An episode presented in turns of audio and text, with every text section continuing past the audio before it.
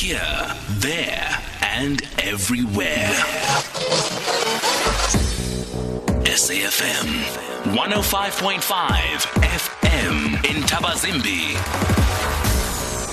Seeing as it is Youth Month, we committed to discussing youth issues with young people and touching base with how young South Africans are I don't know, are feeling? How do they feel about the world around them, around um, what things are happening around them, particularly locally, internationally? I mean, there's a lot going on, especially being a young person during the, the pandemic. So we have today Jessica Breakey, who is Associate Lecturer at the School of Electrical and Information Engineering, University of Wits.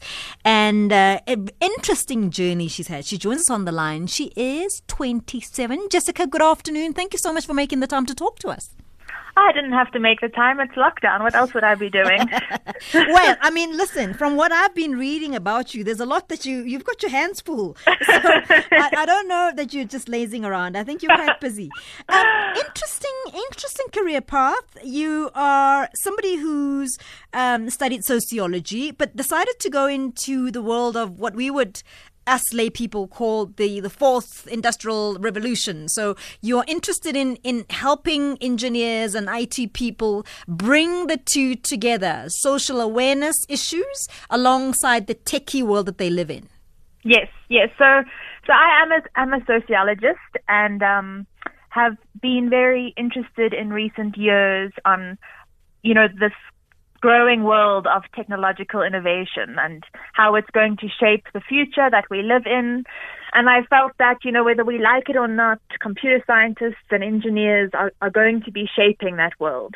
Um, and I thought it'd be really fun and really cool to start to engage with engineers on on the social the social aspect of their work, you know, and and how what they do and what they don't do has huge consequence. Um, so, so on the surface, right, someone would say, well, you know, I'm just an engineer. I'm I'm a coder. I just code stuff, right? Um, and and and they would everybody would think, well, that's just a very scientific way of doing things. You are making the point that actually algorithms and so on are also inspired by how we're socialized, correct? Yes, of course. I mean, there's huge amounts of bias. Uh, involved in all of this. What I always tell my students is that everything they everything they do has three C's, right? There's there's content, there's context, and there's consequence. Mm. And I think if you're not thinking about those things, if you're not thinking about the society that is at work around you while you're creating this algorithm, then your consequence has the potential to be really harmful.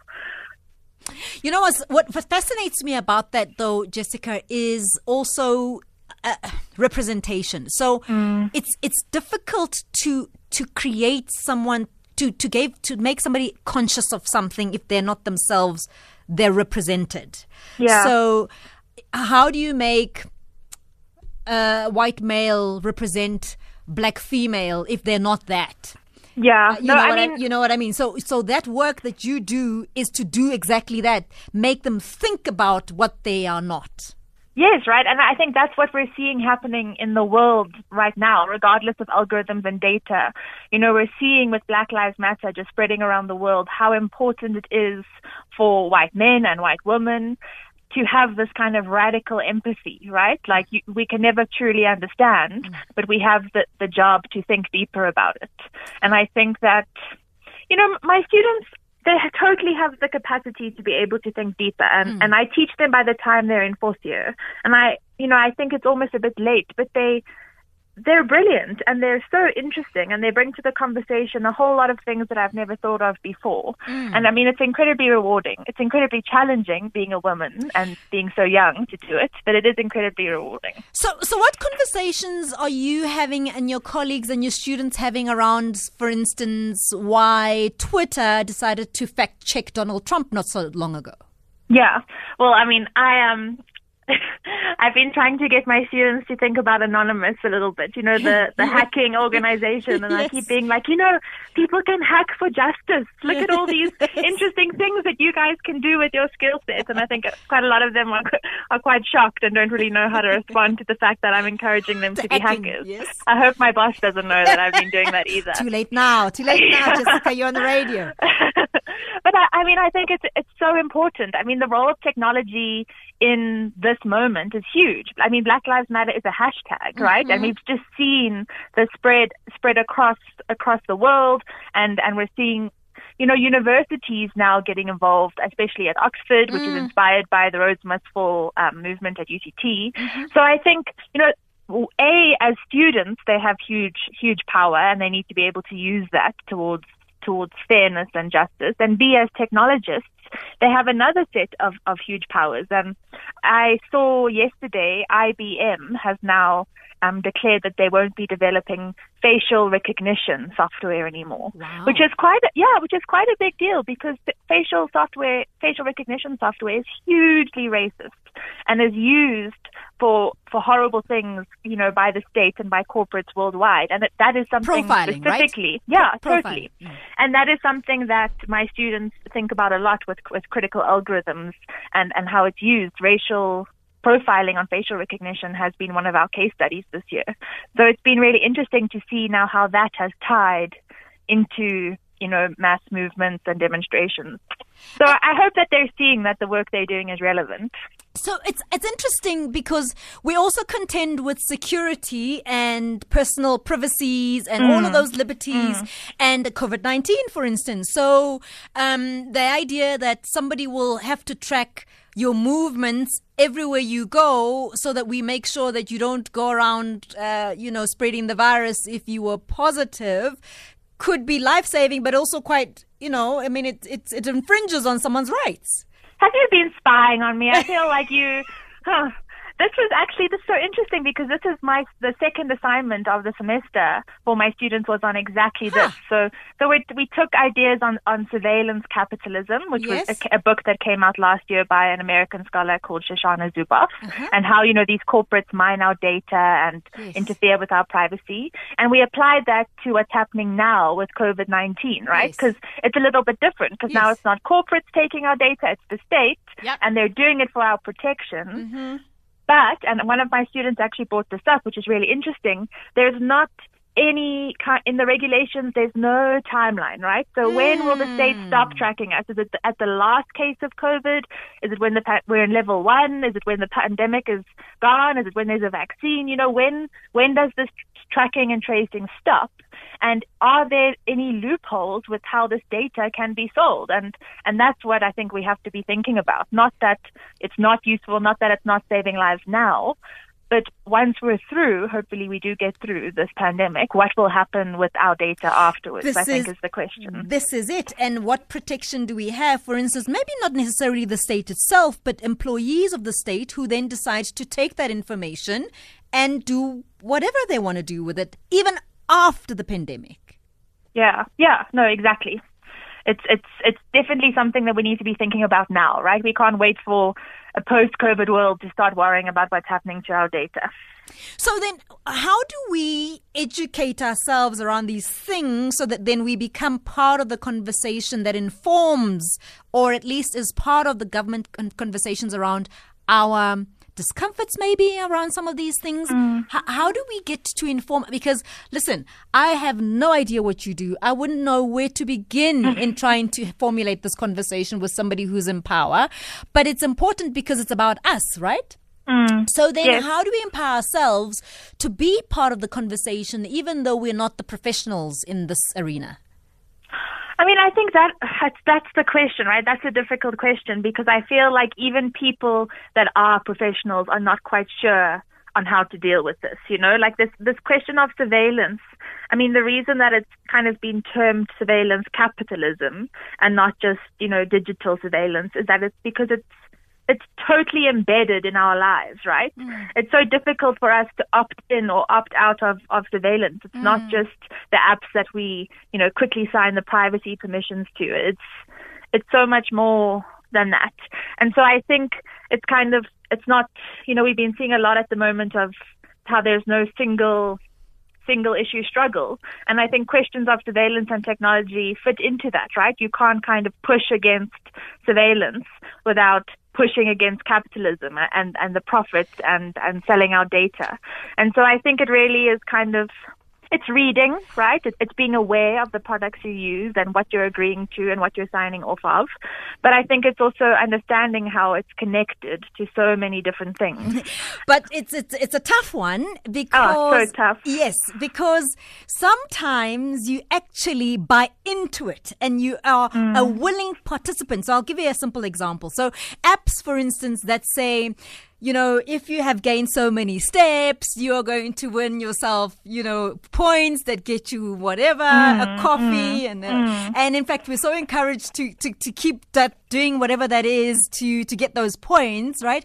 The the thing is, with those steps that you're counting, those steps can also tell where you've been, right? Yes, no, exactly. I mean, these these things are horrific. Like, yeah. if you really start to to go into them, I mean this is a, I hope I can t- talk about this on the on the radio, but there was an app last year with a, a vibrator, and um, it, it, there was a huge civil suit against it because couples were using this vibrator if they were in long distance relationships, and it was connected to an app, and the company was mining the data of this app and selling it to Facebook. Like there's there's so many things. Like I think it's like once you're aware of it's frightening. You know, there's um, those home office assistants in people's houses that yeah. have been reported of monitoring people's coughing and sneezing and that affecting their health insurance premiums.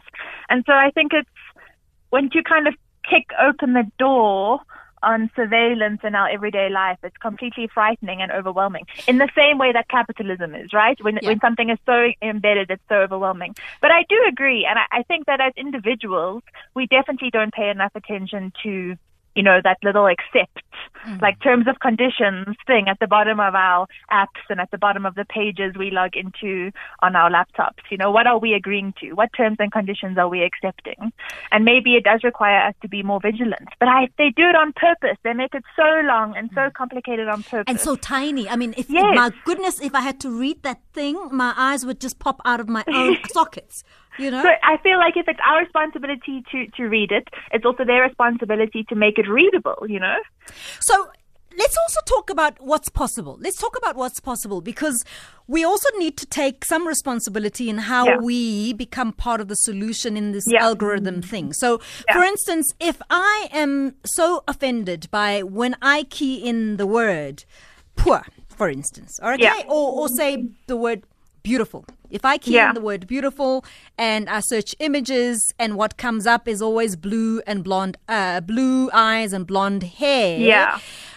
you know, there are ways in which you can be part of that solution. So we need to start inputting more ourselves to be better represented. And that doesn't need to be, you know, you don't need to be an expert in the stuff. You just input stuff, become yes. part of the global village so that you can be well represented. And to hold it accountable. I mean, I know that what I've been seeing on my social media for the last three days is exactly what you've said, but about hairstyles yeah. with men. So I don't know if you've seen that, but professional male hairstyle and then unprofessional male hairstyle. It's exactly the same. The professional male hairstyle is a white man with some gel, and the unprofessional hairstyle is a black man with dreadlocks, right? Like it, it's exactly. Uh. And then of course all the black women on my CL have been like, yeah, we've been we've been saying, like we've been telling you. Mm. So I think these things come up all the time. And I mean, Google is the is the start of surveillance capitalism, right? It, it's it's their search. It's it's our them turning our searches into data mm-hmm. and selling it that really got this whole system moving.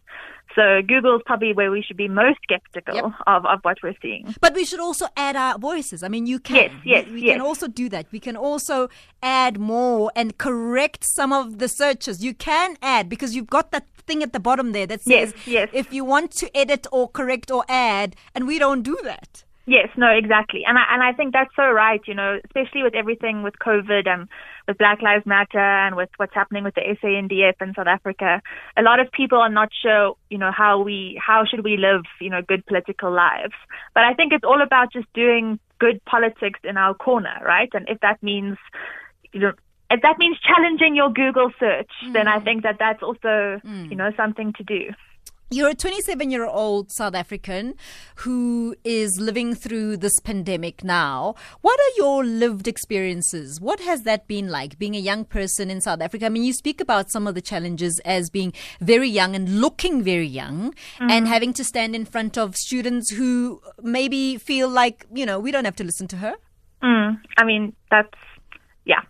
And I and and I'm a woman, right? So Mm-hmm. it's it's incredibly difficult and it's incredibly tricky and there's lots of things to consider. And, I'm a are white you- woman. And are you and- are you speak just just for clarity, just help me out here. Are you teaching the the final year students?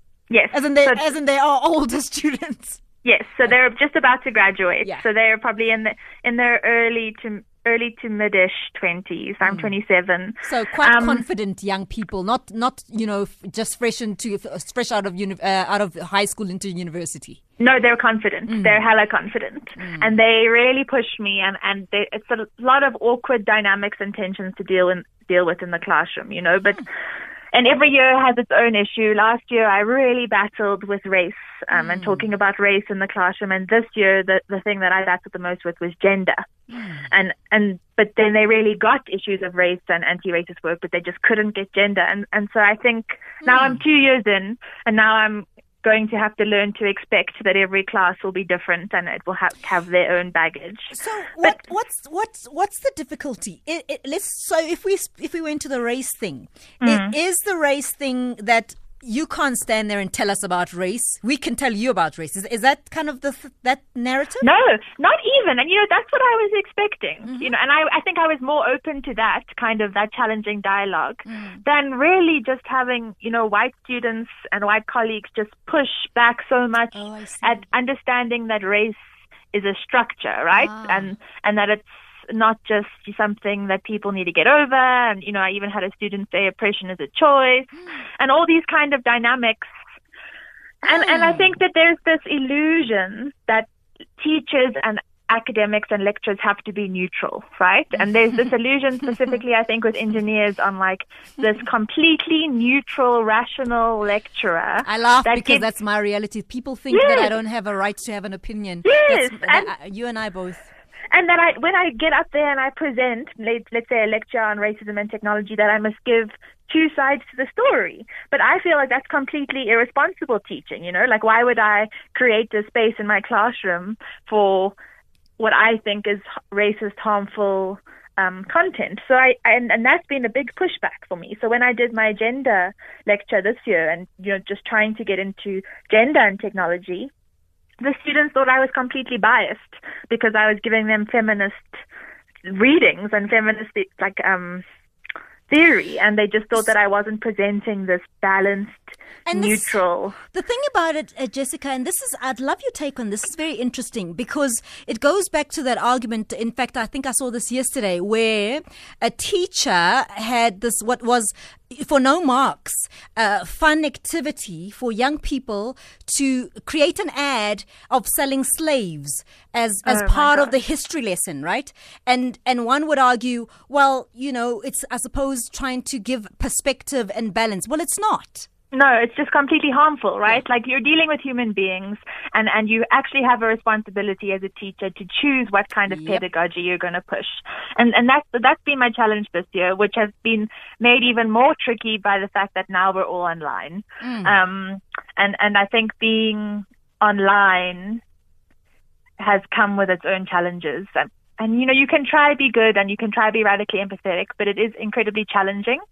Um, I tried to get my students, I thought I was being such a great teacher by getting them to have an online forum, hmm. like a lockdown diary, mm-hmm. right? So they, they would have an online space where they could kind of vent their frustrations, hmm. um, about what it's like to be young and a student and in lockdown. Mm-hmm. And I mean, some of it was incredibly powerful and wonderful and interesting. And then I, of course, had students that were just copy pasting Bob Dylan songs.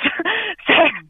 I think you always have to take everything with a pinch of salt and Yeah. expect expect the, the students that that are buying into it and the students that just have other priorities. I'm, So- I'm keen to know about what you said your difficulties were around. So you thought the race thing was difficult, but the race, uh, the, the the gender was even harder. What what Mm. was that dynamic? It was just um, so this year was tricky. So the students really jumped on or understood quite quickly race as a structure of power, right? And not just kind of this individualistic um, view. And then when we got to doing gender, there was just such a pushback from them on I think inequalities around gender, inequalities around sex, and, and different identities. And it's quite, I mean, it's it's not only their fault, right? Mm. I'm trying to do a whole social theory course with them in six months, mm. and so whereas like a BA student would be able to kind of go through different whole different lectures and semesters on these different things. I'm now trying to do gender, sexuality, feminism, you know, all con all condensed into one. And so it really coupled really with the fact that the, they bring their own bias to the table. Yes, right. And of course, it's like you're trying to have this really meaningful conversation, but it just keeps getting brought back to the fact that you know men are so much better at sport than women. Mm. like that is that's just not what we should be talking about right now. Mm. But it. I think what it did though, so that was really interesting for me, and I guess interesting for me as a young lecturer, is because I reacted quite emotionally to mm. that. Right, I, I didn't keep my cool at all. Mm-hmm. Um, and I gave quite a long, long, passionate monologue and walked out the class. And I think initially I felt very ashamed of myself and like I hadn't acted professionally. Mm-hmm. In that moment.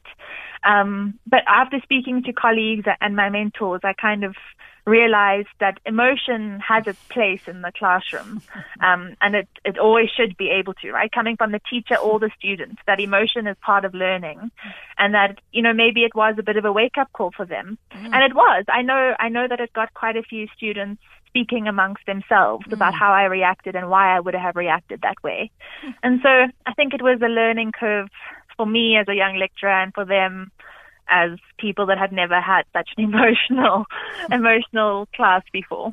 Sure, you and I can share notes on that one where you policed about being emotional, and it is so human, and it, it's okay, and it's yeah, it's, it should be present. In fact, talk to me about how, as a young person, you then you're finding all of this right now, being in lockdown, being a South African, being white, being young, being a lecturer. Mm-hmm. Um, in the midst of all of this, how are you feeling? I mean, I know I'm going to ask you to rush it, but how are you feeling?